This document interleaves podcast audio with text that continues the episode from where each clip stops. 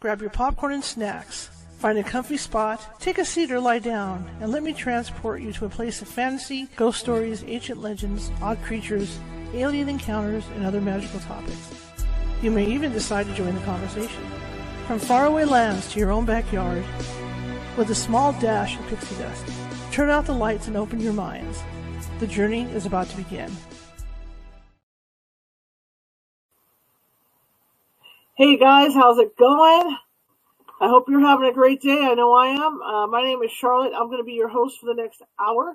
I'm also the owner of the California Haunts Paranormal Investigation Team, based out of Sacramento, California. We're 45 strong up and down the state of California.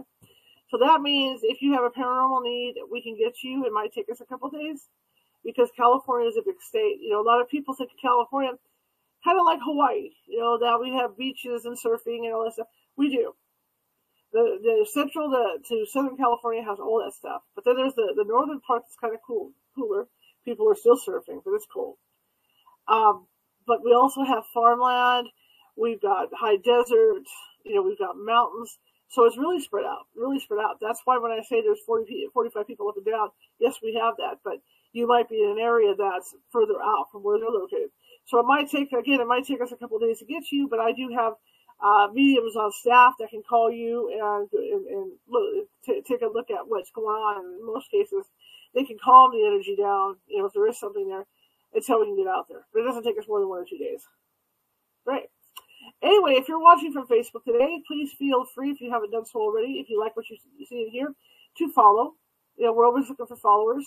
Um, and also, if you like the show, thumbs up, happy faces, that kind of thing, and, and comment, because that pushes up higher in the algorithm, which means when the Facebook computer looks at it, or the brains at Facebook look at it, it'll put us further out there for more people to see, right?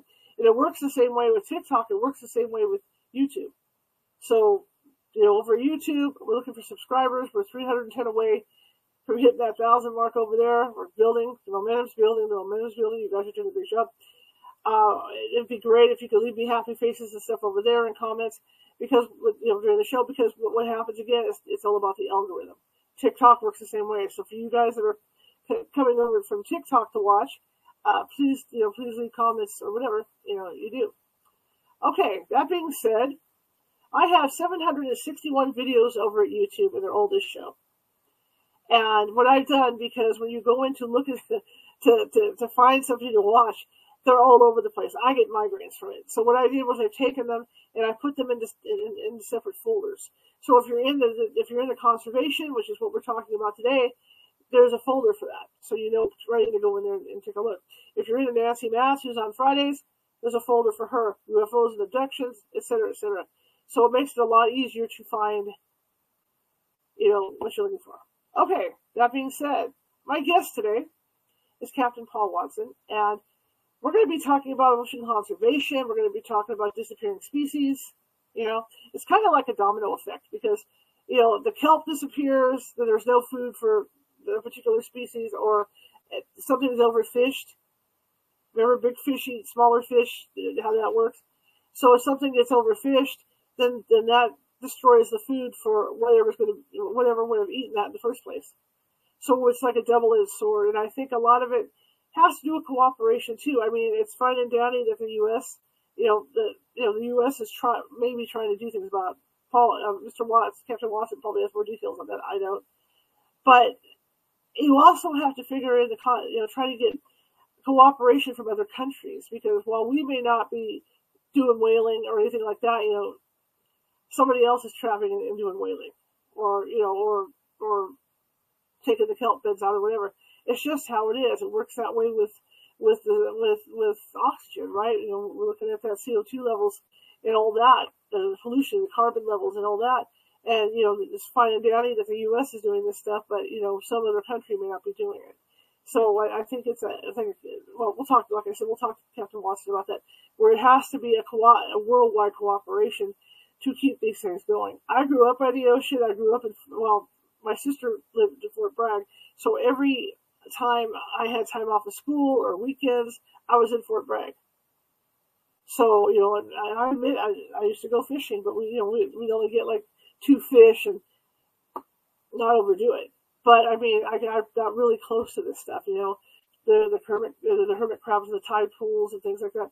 I I have a deep respect for the ocean. You know, I've been out on the rocks where uh, whales have actually you know blown out on these rocks. It scares the heck out of you because it's so quiet. You're fishing, and then all of a sudden, boom, you know, you hear the whale. So anyway, I'm going to bring Paul on, and we're going to start talking about this stuff. And I, I think this is an important show to do. It really is an important show. Here we go.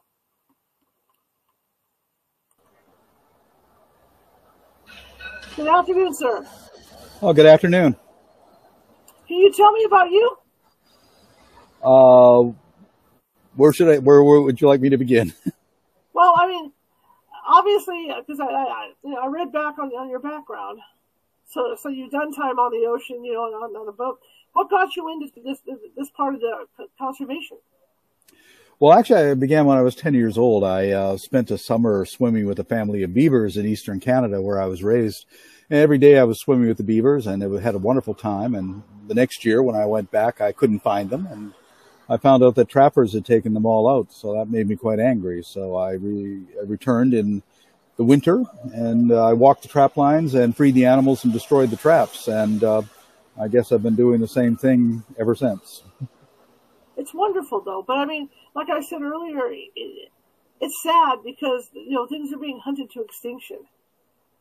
And that yes, we, we, we've driven more species to uh, extinct in the last uh, few hundred years, and uh, it's incredible. We're going to lose more species of uh, plants and animals between 2000 and 2065 than we lost in the last 65 million years. They even have a name for it called the Anthropocene or the sixth major extinction. And for the most part, it's out of sight and out of mind, and people don't really pay any mind to it. Sure. Well, that's the thing. They don't pay any mind to it until they can't get food on their table, and they're wondering why. You know. Well, yeah, because all over the world, uh, commercial fisheries are in a state of collapse. The northern cod fishery collapsed, orange roughy fishery collapsed, and uh, bluefin tuna fisheries collapsed. Mm-hmm. And uh, there's no, doesn't seem to be any end in sight because the problem is, is when things become scarce, they become more valuable. So scarcity uh-huh. translates into more profits, which uh, motivates them to go out and get it.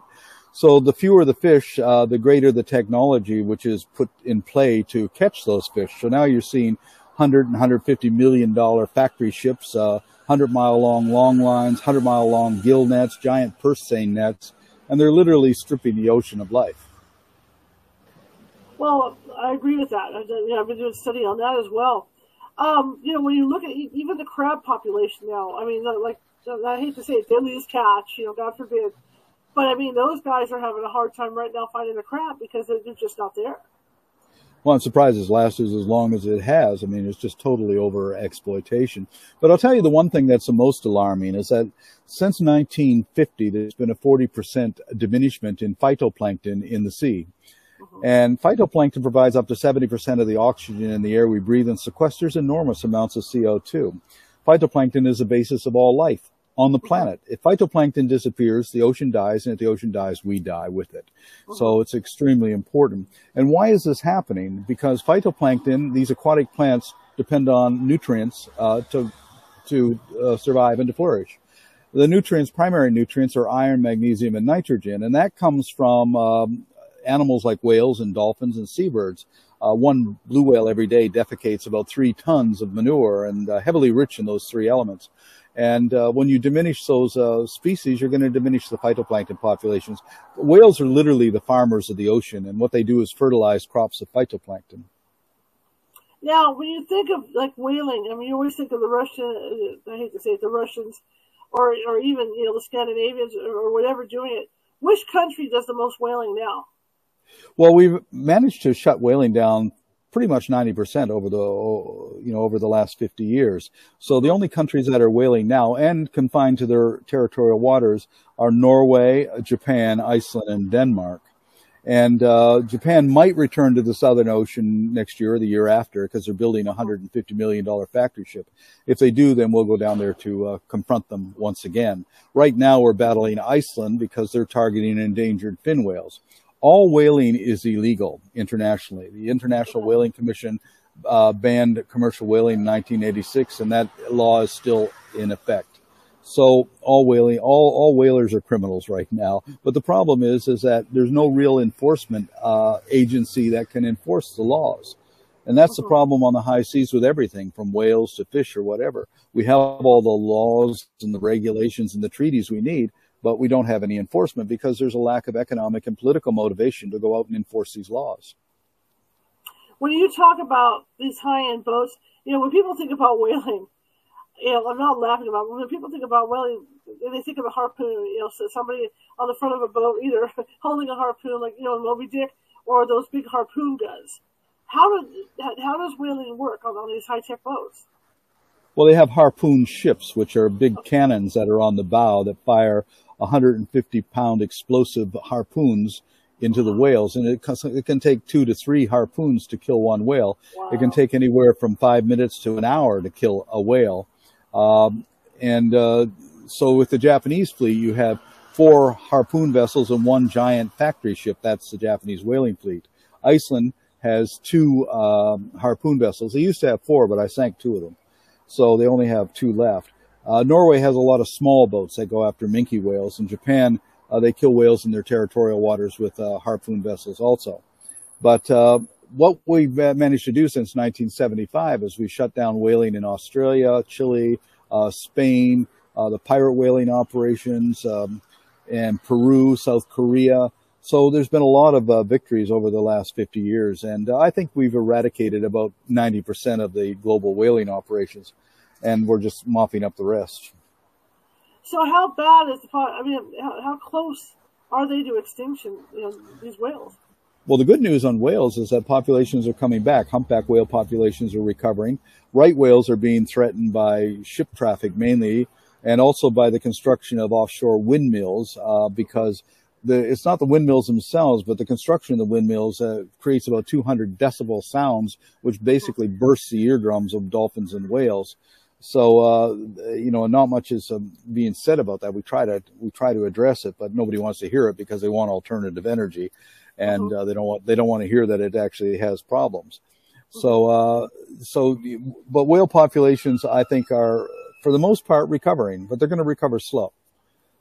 Well, like I said earlier, you know, it's, it's a domino effect because if the plankton goes away, the whales have no food and that's one of the big problems right now is uh, the diminishment of food supplies for whales and dolphins, uh, orcas. Uh, in the Pacific uh, Northwest, uh, the, the, the orcas are literally starving because they're overfished everything that they eat. And uh, as we diminish fish populations around the world, what we're seeing right now off of Gibraltar and the entrance to the Mediterranean are orcas are actually attacking sailing boats mm-hmm. because we've literally we've taken the fish out of their mouths. Mm-hmm. Mm-hmm. Um, how, what do you think it has to be done? I mean, you guys are doing good, like with these factories and everything that are doing this. But what about the general population? How how can you uh, possibly get the word out to everybody? Because, uh, like you say, people kind of ignore it because you know the food's on the table. There it is. You know, they, they don't stop to think about you know, what it could be costing to have this. Well, we try to do what we can. We had the Whale Wars show on Animal Planet, which reached a lot of people. And really, we have to work within the media to understand the media. And uh, to get your message across in the media is, is difficult, but it's not difficult if you know how to do it. And because, you know, the media, the mainstream media, only, uh, only understands four things, sex, scandal, violence, and celebrity. So that's why you have to incorporate those elements.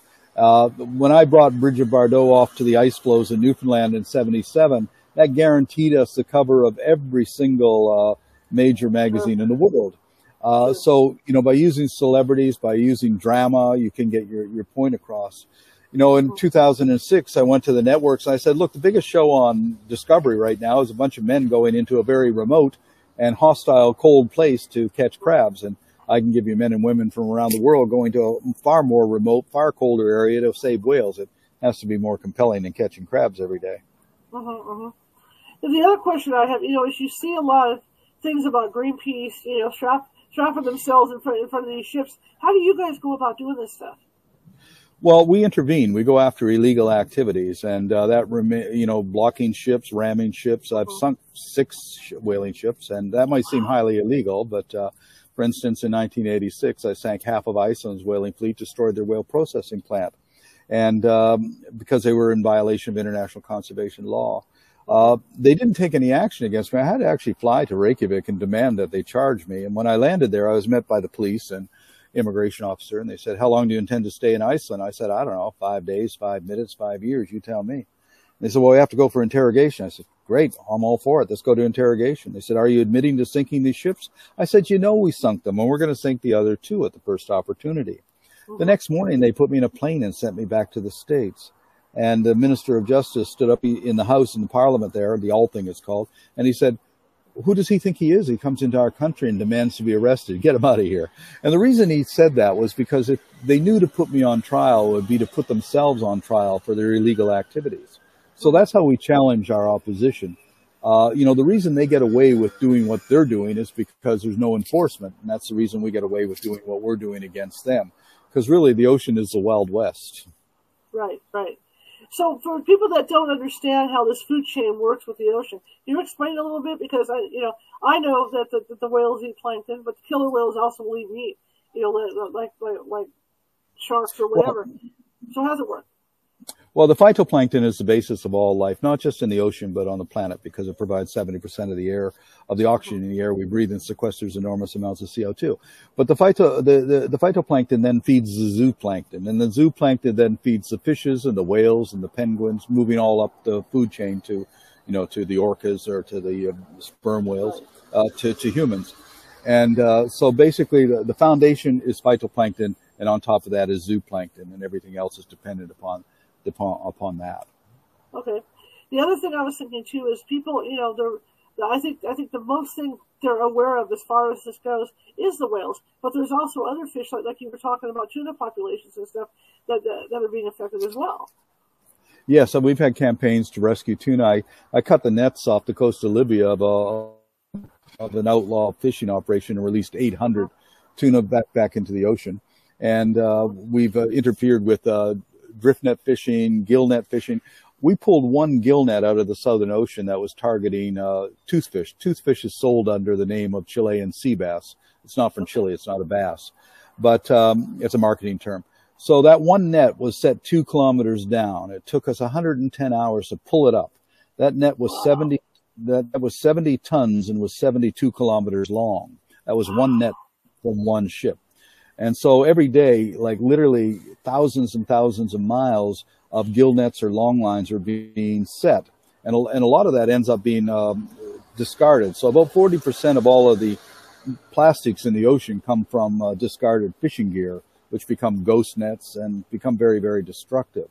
So uh, the fishing industry is uh, causing problems on many levels, not just with overfishing, but also with plastic pollution yeah, what comes to mind is these videos you see of people rescuing, tur- you know, turtles and, and you know that, that have swam into these nets and then they're all caught up and you know the, the guys pull them on the boat they're cutting, you know, they're, they're cutting these things off of them. And yeah, and also we're also killing about 90 million sharks every year. I mean, you got to say who's the monster? You know, the average number yeah. of people killed, the average number of people killed by sharks every year is five and we killed 90 million of them. Wow. And, but we've demonized the shark. So, uh, you know, we justify the killing of them. It's actually mm-hmm. safer. It's actually safer to, to swim in the ocean than it, it's actually safer to swim in the ocean than it is to play golf. More people die on golf courses from lightning strikes and bee stings and are killed in the ocean. Every day, 200 million people on this planet go into the ocean. And yet there's only five people every year killed by, uh, by sharks. Horses kill more people. Dogs kill more people. Hippopotamuses kill more people. Uh, so we, we, we, unfairly demonize sharks. And the shark is the apex predator in the ocean. It's absolutely essential. The shark has molded the behavior, the camouflage, the speed of every fish in the sea. Sharks have been there for 450 million years and they have held, and they're basically keeping the ocean healthy. And the problem is, for instance, where are shark attacks most frequent? There are three places in the world where shark attacks are most frequent, and they all have one thing in common. And those three places are La Reunion Island in the Indian Ocean, uh, Western Australia, and Queensland, Australia. And the th- thing they have in common is shark control programs. They kill sharks. And what this does, for instance, La Reunion Island, you kill all the sharks inside the reef area. That creates a vacuum, which brings in sharks from outside. Now, these sharks coming in from the outside they're, they're very territorial. They're more aggressive because of that, because they're trying to establish their territory. So the shark kill programs are actually encouraging hostile sharks to come into that vacuum. And uh, so it, we're really causing we're really causing the problem with shark attacks when it's not the sharks. I've swum with great whites. I've swum with tiger sharks. Um, you know, I've never felt threatened by them. Yeah, I've swum with Caribbean reef sharks too. You know, I've never had an issue with it. Um, I think it's sad. I, I, I, think the state of it's a sad state of affairs. You know, when, when you're hunting species to to extinction, it's not right. But how? I mean, like you say, you, you go out there, you, you you you block the boats, you do this, you do that. But how hard is it to get you know this stuff regulated? Well, it's not hard to get it regulated at all. We have all the regulations, we have all the laws. The problem is it's mm-hmm. it's almost impossible to enforce. Mm-hmm. So that's what we do is we go out and enforce. And uh, I use the United Nations World Charter for Nature as our foundation to do that. The UN World Charter for Nature says that any individual or non-government organization or nation state is empowered to uphold international conservation law. And that's what we're doing. About 12 years ago, I was invited by the FBI to give a lecture in Quantico on eco-activism. And one of the FBI agents said, well, you know, uh, you're uh, operating on a very fine line. And I said, well, does it really matter how fine it is as long as you don't actually cross the line? We don't cross that line. I've never been convicted of convicted of a felony. I've never caused a single injury to a single person in 50 years. Mm-hmm. Well, like you say, that you know, there is some hope out there. You know, you, you see things changing, but I mean, how much change do we does there have to really be out there so that the plankton starts, you know, maturing again and, growing and all this? Well, at the United Nations Conference on uh, Climate Change in 2015 in Paris, which called COP21, um, I spoke there and I said, look, uh, all we have to do to address climate change, it's simple. We don't have to do anything. We just have to leave the ocean alone give it time to recover from the damage that we've done to it. We need at least a 75 year moratorium on heavy gear industrialized fishing operations. Give the ocean time to recover because our, all commercial fisheries are in a state of collapse. There is no sustainable fishing anywhere in the world, anywhere and it's going to get get get worse. So we should put a moratorium on it if it's going to survive. The ocean is resilient; it can recover. We've seen that in World War One and World War Two. We were too busy killing each other, and the fish were left free to do whatever they want, and their and their populations rebounded. It doesn't take much time for it to to heal itself, and we just have to give it that time. You know, I think a good example of that was the lockdowns during COVID because yes, there were a lot of rivers. Yeah, there was a lot of rivers and stuff that suddenly cleared up because nobody was out. It doesn't take very long at all for, for nature to recover. Um, you know, I, I really am in awe of you for the for the work that you do. I really, you know, well, for doing. Well, this. thank you, thank you. You know, and uh, if I was younger myself, I might get involved. Now I'm too old to be running around doing stuff like that. But I mean, oh. how frightening! I mean, how frightening is it if, if, if you're in this little boat and you come well, across one of those big freighter things? I, I, don't know about being younger. I'm I'm 72. I'm still doing it. not, um, you know, uh, but I've been around boats all my life, so that's not really a, a, a, thing that I'm very concerned about. You know, I was trained in the Canadian Coast Guard and uh, the Norwegian Swedish Merchant Marine uh, mm-hmm. prior to getting involved. I was a co-founder of Greenpeace in 1972 and founded the Sea Shepherd Conservation Society in 77 and the Captain Paul Watson Foundation in 2022. So I've been doing this, well, well over 60 years. mm-hmm, mm-hmm. When you talk about you know, the disappearing plankton and stuff, uh, as far as the sea creatures themselves go, which one do you, which, which, which, which species do you think is in the most danger at this point?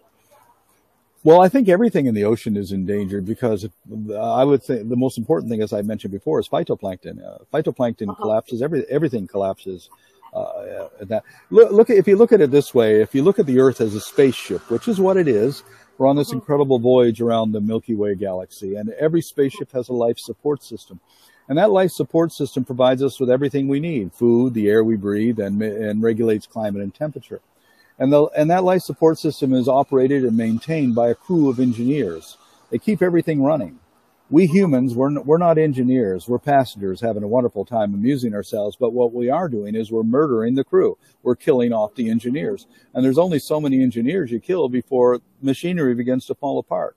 We don't live in a world without bees and trees and worms and insects and uh, bacterium and uh, phytoplankton. We simply don't. Uh, we're interdependent. There are three basic laws of ecology. The first is the law of diversity. The strength of an ecosystem is dependent upon the diversity of species within it. The second is the law of interdependence, that all of those species need each other. They're interdependent with each other. And the third is the law of finite resources. There's a limit to carrying capacity. There's a limit to resources. When one species steals the carrying capacity of other species, that leads to diminishment of both diversity and interdependence, which leads to ecological collapse. You know, a few years ago, I had Brit Hume as a reporter for the Fox network, and he called me up and he said, I heard that at a lecture you said that worms and bees, trees and whales are more important than people. And I said, I think I did say that. And he says, How could you mm-hmm. say something so outrageous? Well, I said it because worms, trees, bees, and whales are more important than people. That's a fact. And right. the proof of that is that they can live here without us, but we cannot uh-huh. live here without them. We uh-huh. need them. They don't need us. That makes them ecologically far more important than we are. Oh, absolutely. I, I agree 100%. And how do you, I mean, how do you see this play out? Like you say, 70 years, 100 years for, for the changes to occur?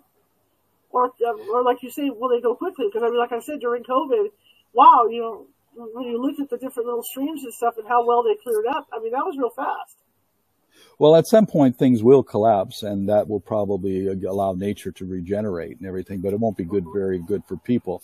The problem with climate change right now is it's, it's no longer should be called climate change. It's I'm calling it climate chaos because it's out of control. It's completely out of control. There's nothing we can do right now to stop what's happening. Uh, all we can do is adjust to it. We need to adjust to survive it. We have to adjust. I mean, we're seeing things now that we haven't ever seen. I've never seen in my lifetime. Superstorms, uh, uh, outrageous uh, fires breaking out everywhere, droughts and mm-hmm. floods and everything you know, where I lived in uh, Vermont, I thought that was one of the safest places to live. You know, I've been living there for years and uh, on a mountain, fortunately, but uh, never saw anything like a bad storm. Never saw any floods really. And just recently, we had this outrageous flood, which uh, and mudslides and everything. Where did that come from? Uh, things are changing, and they're not. And we saw the Lahaina fires, for example. I thought one of the, the most ironic things that happened in the last month was that about a dozen people put up a barricade to block Burning Man. And the, and the, and the barricade was to address climate change, saying, you know, uh, we got to do something about it. I thought it was probably the most Burning Man thing that anybody could do. Uh-huh. And every, everybody got really angry. They got mad. They didn't want to hear this and then two days later they were all victims of climate change you know? So it's uh, people just don't want to hear the message. And uh, the problem is they think it's just all going to go away but it, but it's not. It's not going to go away. All we can do is adjust to it and try. But i've always said that you know when you're faced with an impossible problem you need to find the impossible solution. And I believe impossible solutions can be found through the application of passion, courage, imagination, and perseverance. A good example, 1972, the very idea that Nelson Mandela would be president of South Africa was unthinkable. It was impossible, and yet the impossible became possible. And all over the world, I'm seeing people, especially a lot of young people, who are making a difference by applying themselves to a particular species or whatever. Because of Dian Fossey, we still have mountain right. gorillas in Rwanda. Because of David Wingate, we still have the Bermuda storm petrel. Look what Greta Thunberg has been able to accomplish as a 16 year old schoolgirl people mm-hmm. can make a difference and they can make a difference by having the, the, the courage to actually go out and make that difference and not be deterred by, by critics, for example. Uh, just be true to your passion. That's, that's what I try to tell young people as much as possible. You know, when um, people say you ask young people to risk their lives to protect whales, how can you how can you ask people to do that? I said, why is that so unusual? We ask young people to not only risk their lives but kill people to protect real estate and oil wells and religion and flags. Uh-huh. I think it's a far more noble thing to risk your life to protect an endangered species or a threatened habitat. Absolutely. And you know, over the years, and you know, as, as we age, because like my dad says, at some point it's not our world anymore. But you wonder what the next generation is going to be like. You know, you wonder, you know, you're leaving their stuff in their hands. But what I've seen, like what you've seen and what you were just talking about, is the next generation is pretty cool. I mean, they're, they're looking at all this stuff and they're willing to go out and, and, and deal with it. Well, we're looking at probably the first generation in a long time that doesn't really know what their future is, what the world's going to be like in 50, 40 years. My generation actually lived through the most materialistically wealthy and freest generation ever through the 60s and the 70s, the 80s. That won't come again. Governments are becoming more repressive because as climate change and environmental uh, issues deteriorate, governments are going to become more oppressive. They're going to go after protesters. They're going to go after people who are trying to question uh, corporate profits and that. And so, you know, they're even arresting in, in Europe now, they're even arresting people before they step out of the door to go to a protest. A protest has been announced and they're getting ready to leave. The police go right into the house and say, you're under arrest until the protest is over. Uh, mm-hmm. you know, this is unheard of. I mean, I could not do today the things that I did in the 60s and 70s. I'd be, mm-hmm. I'd be shot if I did that. Right. So things, things have become more repressive and things have become more dire. But again, uh, people have, have imagination. People have, uh, willpower and they have uh, courage. And I think that that overall, that's where people can actually make a difference. The future will be defined by what people to do do today. I don't get depressed about the future. I don't get pessimistic about the future because I have no power over the future. Right. All all the power we have is right now in the present, and the future will be defined what we do each and every day today. That's that's where our power lies. And along that line, now you know, for helping to get the conservation to help these things along. What do people have to really do? You know, especially landlocked people. I mean, there's a lot of those, you know, plastic bottles that, that they're trying to outlaw now and all that because all they do is fill up the, you know, the, the, the dumps and all that. So, so what's a place that someone can start even in their home? Well, first of all, I'd like to say that, uh, you know, people aren't landlocked. Uh, there's a different view of what the ocean is. Uh, we, we tend to think of the ocean as the sea, but actually the ocean is the planet. It's water in continuous circulation through many mediums. Sometimes it's in the sea, sometimes in ice, sometimes underground, sometimes in the atmosphere, sometimes in the cells of every plant and animal on the planet. The water in your body right now is recently in some other animal or plant's body. It was recently locked in ice. It was recently flowing underground. Uh, so the, the, we are the ocean. The ocean flows through us every single day. So everything is connected to everything else. So when you pollute the atmosphere, you pollute the ocean. When you pollute the, or the sea, when you pollute the sea, you pollute our bodies. You pollute our bodies, you, you, you pollute the land and the sea. Mm-hmm. Everything is interconnected, interdependent. Mm-hmm. Cool. I was just thinking as you said that too. I mean, there's the, the, the moon. The moon is in the sun. It's all connected. You know, with everything is connected. All that stuff. Yeah, it's all connected. It's all connected up. So, if, like I said, ask um, for people to start doing the conservation at home to help out a little bit. What have, you know, what do you think would be basic steps for them to take?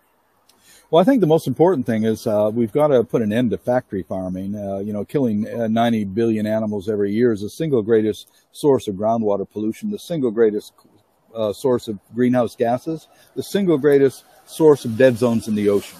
And also it's uh, a source of, uh, of outbreaks of zoonotic transmission of viruses. You know, every, every, every year we kill vast numbers, millions and millions of animals on factory farms to control those viruses because these concentration camps, which are factory farms, are what are producing a lot of these zoonotic transmitted viruses. And one of the reasons viruses are happening more and more is when you destroy environment or ecosystems and you destroy other species, the viruses that are associated with those species need somewhere to go.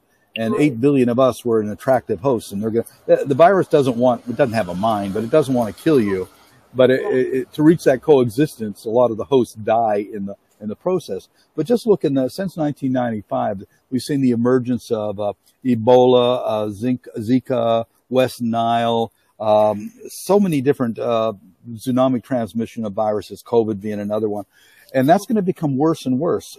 Uh, the the breakdown of ecosystems is going to lead to more new zoonotic uh, transmissions, and it's not just in people. One of the things, uh, factory farms of, of salmon, salmon farms on the west coast of Canada, are creating viruses and spread to indigenous salmon populations that don't have any immunity. And they're killing off indigenous salmon populations because of that. Because these salmon farms are heavily dosed with antibiotics and chemicals, and the indigenous salmon don't have any uh, any immunity to any of that. Mm-hmm. It makes a lot of sense. It makes a lot of sense. Do you think, or do you see changes, you know, because they've been so worried about um, the ozone layer, you know, with global warming and all that. Have, have you seen in the last few years? Have you seen any improvements in it, or is it just kind of staying the same? Well, the ozone layer is actually a good example of how actions can make a difference. That was a real problem back in the 70s, early 80s. Then they mm-hmm. banned with the Montreal Convention, they banned uh, these aerosols, and actually that's that's a, has improved the situation uh, dramatically. So the ozone uh, deterioration is not the threat that it once was. So it actually demonstrates that if we apply ourselves, we can actually change these things. We can reverse them. And uh, that's why I, I, that's why I'm proposing a moratorium on commercially industrialized fishing uh, to, in order to protect our oceans. And my question about global warming is this: um, to, to, understand, because I, I, know a lot of people global warming, global warming, right? But they don't really understand what it is or what causes it. Can you clarify that? Well, uh, the buildup of greenhouse gases is probably the single greatest uh, factor in doing that, and uh, it's not just CO two; it's also um, uh, it's even water vapor. It's also uh, methane. There's so many different things that are contributing to that. And uh, so, but it gets out of control. And we were warned a long time ago this happened. You know, 250 million years ago was the Great Permian extinction, and the and the reason for this extinction was the buildup of CO2 up to about 1,600 parts per 1000000 and but it began at really was triggered at 400 parts per million, which is where we're at right now. And so we have to reduce that. You cannot have 500, 600 parts per million and survive. It has mm-hmm. to be tapped. It has to be kept down. It's already too high. We can't go any much higher because then it gets out of control. And then you have the planet Venus, really, and what happened there. And, right. and so that, that's greenhouse gases out of control. It's, uh, chemically, it's very delicate. I mean, the earth, the Earth has mechanisms that have keep these things in control. Gases are controlled by uh, biology and by and it's everything is intricately linked, interconnected, and it's when we mess around with this that things begin begin to collapse. How hard is it to present this stuff to say politicians? I mean, are, are they willing to listen, or is it? Oh, thank you oh. very much. That was interesting. Bye. How's that work? Polit- politics is the art of the possible, which means you're not going to do anything that's going to get you, uh, you know, not reelected. and any polit- any politician who has the uh, courage to actually take action is usually thrown out or is get uh, corporate donations dry up or whatever. Mm-hmm. Uh, you know, governments also have a lot of scientists. I don't trust any scientist that works for a government. I actually have a new name for them. I call them biostitutes you know, basically they say whatever, whatever the governments want or the corporations right. want. I, I don't really think that that anything can be accomplished through government at all. I never seen it. I haven't seen it. Uh, change comes through the passion of individuals and true scientists are, of course. One of the things I, I actually established a church called the Church of Biocentrism. It's not a religious thing in a way, but it's more of a science-based thing. But it's to encourage people to have a biocentric outlook or a perspective. Our big problem is anthropocentrism, this idea that everything is created for us, that we're dominant over everything. It's all about us. We're the only species that matter. Every single dominant religion on this planet is anthropocentric. You know, we created our own gods in our image and everything. Biocentrism tends to be the philosophy of indigenous peoples worldwide. And it's this understanding that we're part of everything. We're intimately connected to everything. We have to live in harmony with all other species. Mm-hmm, mm-hmm. Absolutely. Absolutely. What do you say to someone that wants to get into your line of, of work? I, when people say uh, wanting to become an environmentalist, I always jokingly say you should study acting or music because you seem to have more, you have more influence as an actor or a musician than you do as a scientist. But I think that people really just need to follow what they're passionate about. If it's oceanography or marine biology or forestry or whatever, what do you really, what are you really passionate about? And can I make a difference in that field? So, you know, the strength of a movement, uh, the strength of an ecosystem is in diversity. The strength of a movement is in diversity. So whether that approach is education, litigation, or uh, legislation, or uh, uh, direct intervention, it's all working towards the same thing. It's the application of people's abilities and passions towards a particular goal. And when you, let's say when you go on a boat and you decide you're going to go after a whaling boat or something, is there a big decision process on that? You know, are you tracking these boats or, or what, what makes you decide to go? I'm not going to say go after, but but try to help a, a particular species? Well, we look at uh, the situation. The situation is, can where can we practically intervene? Is there a strategic way that we can intervene? For instance, we know how to deal with Icelandic whalers. We know how to deal with the Japanese in the Southern Ocean. We simply go down, find them, and block their operations. We know how to deal with the illegal fishing. We simply go and cut their nets.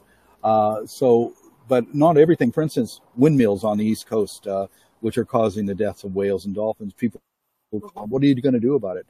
The problem is, what can we do about it? I mean, we can talk to the media, we can talk to the legislature, whatever, but we, there's no way we can take a ship and actually do anything. We're not, it'd be like aquatic uh, Don Quixote's going out and ramming windmills. It's not going to solve anything on that. But, uh, so there, so there you have to have education and science as a, as a means to uh, address that situation. Uh, what we do uh, is we address illegal activities through intervention, blocking, and uh, you know just literally stopping them. Now you're in France right now. Are, are yes. you doing a particular lecture or teaching, or, or what are you doing in France? Well, I came to France. I came to France for my uh, son's education. I wanted him to have a bilingual education, and also um, we we work a lot out of Europe. My my ship is in the UK right now, we're working on getting another one here in France.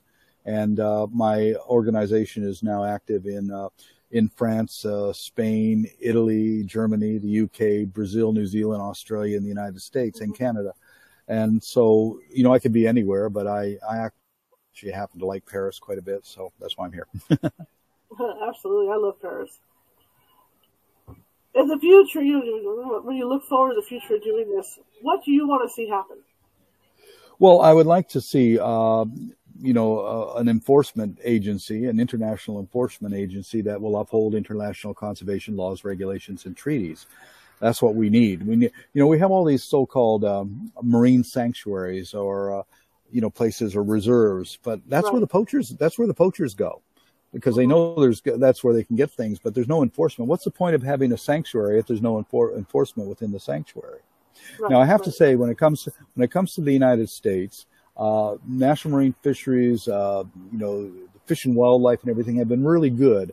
So there's not a lot of illegal activities in U.S. waters and that. But uh, the rest of the world, uh, I mean, there's some. Uh, Scotland's pretty good. Uh, Australia's pretty good. But there's a lot of places. Most of the world, it's not very good at all.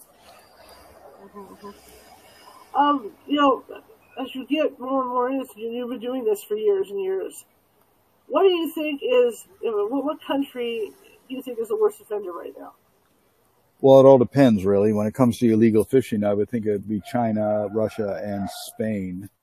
Uh, when it comes to uh, pollution, it would be the United States, Russia, China, you know, Australia. You know, they're pretty. Canada's pretty bad too. Uh, you know, with the tar sands and, and, and that. The industrialized countries uh, in general are a big source of the problem um, when you when you look at this stuff, and like I said, like we talked about the poli- the politicians earlier, is it easier to convince the general population, you know, to conserve, or do you think it has to come from political level? Well, I think the general population is far ahead of the of the politicians, and that politicians just can't do anything. That, for instance, oh, many years ago, I would say about 30 years ago, actually, I remember the Prime Minister of Canada, Joe Clark, uh, uh-huh. decided, he said, you know, we, we can't be continuing to subsidize the uh, fossil fuel industry. Uh, uh-huh. People should pay the price for what this, a gallon of gasoline is really worth. Uh-huh. Well, six, six months later, he is no longer prime minister because of that. You know, people do not see. Here's the thing: everybody wants change, but nobody wants to change. Sure, sure, sure. Now, when you have, the, I was just going to ask you this about fish. If you go to a restaurant and they're serving fish, will you eat the fish? Will what? Like if you go to a restaurant that, that that's serving fish, are you the kind yes. of person because of what you do that it's like, no, I'm going to have this instead, or do you go ahead and well, eat fish? I'm just curious. No, I don't. I, no, I, I don't eat fish. I don't eat meat on okay. that. Uh, but also look at the carbon footprint. Of, you know, for instance, Chilean sea bass, a good example, the toothfish right. that's caught in the Southern right, Ocean. Right, you catch this fish in the Southern Ocean, you transport it by weeks in a ship, you then you freeze it, put it on a plane, fly it to Paris, fly it to London, and there's no way that can be called sustainable. Mm-hmm, mm-hmm. now, is is there sustainable fishing? Yeah, if you have a canoe, if you're coming out of uh, off the coast of Africa or out of the Philippines and you're putting a line in the water, I guess you can call that sustainable fishing. But giant mm-hmm. factory ships, uh, purse seiners, uh, you know, longliners, drift netters. This, this, is no way this can be sustainable. This no, is just no. basically strip mining life in the ocean. I mean, it's getting so bad right now. I, I saw a story last week where they're actually harvesting jellyfish you know, wow. we've gotten down, we've gotten down to well, finding industrial uses for jellyfish. And one of the worst things is that they're going after krill or zooplankton down in the right. Southern Ocean. Norway and Japan are doing this. And why are they going after the krill? Because they want to make it into a protein paste to fed to uh, factory farmed animals. So a cheap form of protein, uh, protein for factory farms. So they're literally taking the food out of the mouths of whales and penguins and fishes in right. order to to do that. Well, I was just going to ask you what you thought of that too, like like the tilapia farms or, or the salmon farms. Well, the salmon farm. I, I, can't speak to tilapia farms, but I, I yeah. can speak to salmon farms. Salmon farms right. are extremely destructive. Uh, to, to, raise one salmon on a salmon farm requires taking 70 fish out of the ocean, out of the wild, to feed that one fish as you raise it. Plus, they're heavily, they're concentration camps really where the, the disease is kept under control through massive doses of antibiotics and through uh, a lot of very uh, deadly chemicals. For instance, they have to have a bath to destroy the uh, salmon lice, uh, and they put this fish into the chemical, which means that fish cannot be eaten for at least a year because of the chemicals in it. So it has to take that long to get over it. The, the salmon lice then go from the, um, the salmon farms and then they go and affect wild salmon, which is also causing a uh, diminishment of wild salmon populations. Mm-hmm. We removed, we removed 24 salmon farms in British Columbia. And within a very short time, the wild salmon populations began to, to uh, recover because of mm-hmm. that. So we got to get rid of these salmon farms if we're going to have a healthy fish population. And when you think about it, if you or I were to take a piranha and put it in a lake in California, that's a crime. We're putting an exotic predator into that. But here we're taking the Atlantic salmon, an exotic predator, putting it into the waters of British Columbia, Tasmania, Chile, and other places where it doesn't belong. And uh, it's competing with the wild thing. So how are they able to get away with that when we can't put a piranha in a lake in California? you know, that's true. That's true. Absolutely. What do you say to people, right? Like, like today, if you were telling, if you were trying to tell people about this plight today, what would you say? Well, I said that everybody's got to got to to be involved. We have to be concerned. We have to look at our carbon footprint. We have to look at what we eat and the impact of what that of that. We have to look at, I mean, things that we don't even think about. For instance, what's a major source of uh, plastic pollution in the ocean that we don't think about? Automobiles. Every time an automobile goes down the road, it loses micro, microplastics. And a study in Norway showed that 30% of the, micro, of the microplastics in the coast of Norway was automobile tires pieces. And that. And see what happens when plastic gets into the ocean, it breaks down into microplastic, and that microplastic is then ingested by fish and seabirds and everything. Mm-hmm. And if you eat, if a human being eats fish today, I can pretty much guarantee that there's microplastic in their bodies. It gets in there. It's even infiltrated into the krill. And uh, who knows what that is going to cause in, in, the long run. In addition, uh, the higher the fish is on the food chain, uh, the more heavy metals, methyl mercury, and everything is involved in it. And if you eat swordfish every week, you're going to have a high methyl mercury contact in, in your body. Same with sharks or other larger predators like that. I was just thinking about that because I used to do catfishing. You know, I, I catch them, I would eat them. If I if I didn't eat them, I I, I put them back. You know, just to keep mm-hmm. things going. But I know there were, they came up in California. California is full of these environmental laws. It's California.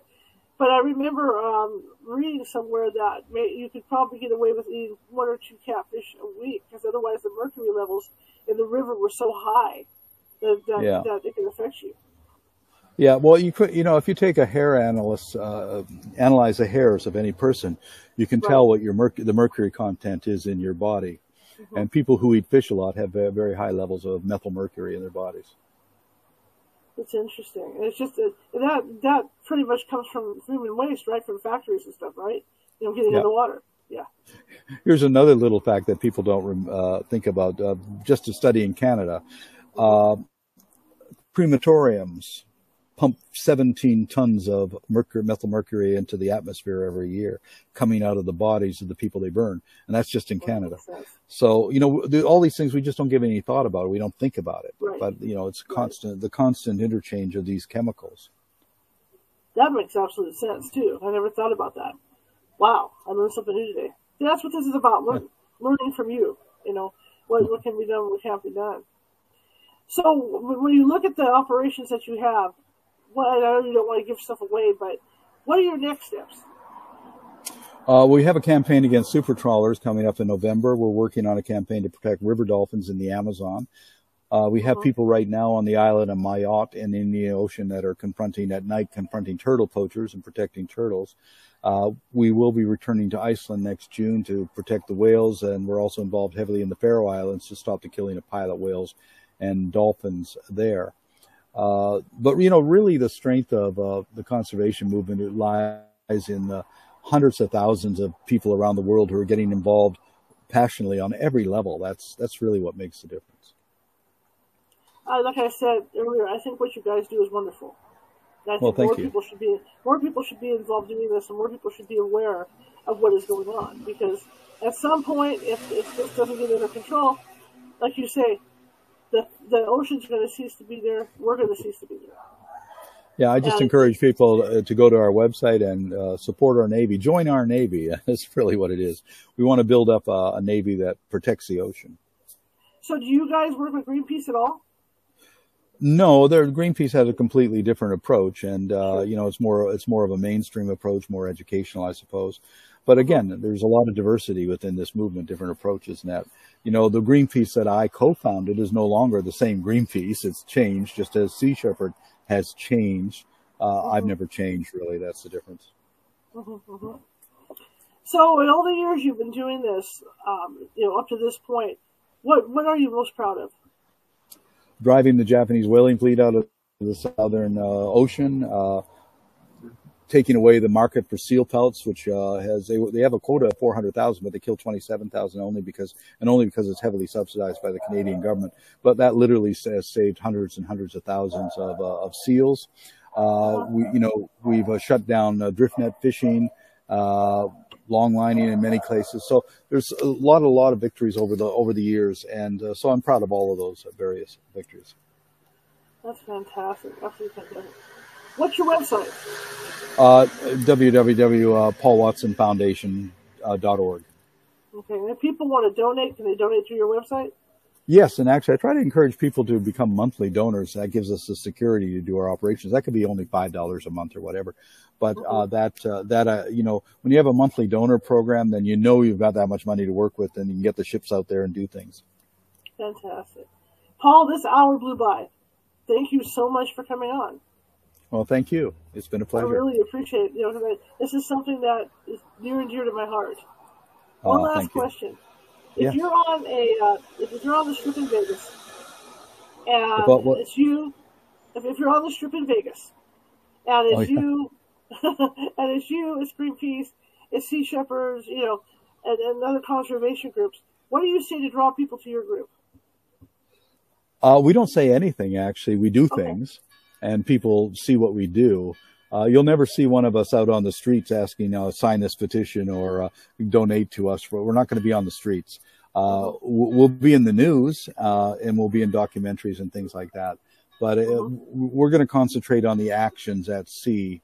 And so that's really probably the difference between us and a lot of groups. Okay, cool. Well, again, uh, so but if I was, uh, but if, if, I was on the, I, I have been on the strip in Vegas, and I recruited a very uh, wonderful supporter. Steve Wynn is one of our supporters. So, oh, you know. awesome! Yeah, yeah, that that would be really awesome. Well, thank yeah. you so much, and I appreciate it. Enjoy your time in France. Oh, thank you. Nothing like Paris, I'll tell you. But maybe at some point down the line, we'll get you on again and, and get some updates on how things are going with you guys. Oh well, thank you. All right, sir. Have a great one. Thanks. Bye. Thank you so much. All right. I mean, this is near and dear to my heart. I'm glad I got to talk to this gentleman. I was so excited to have him on. All right. I will see you guys tomorrow. Uh, show 6.30 p.m. Pacific. Uh, yeah, and I'm real happy. So if you like the show, share it with five people. If you hate the show, share it with, share it with five of your enemies for, of course, for equal opportunity here. And, uh, wow, that's all I can say. So I will see you guys tomorrow, 6.30 p.m. Pacific. Have a great evening, folks.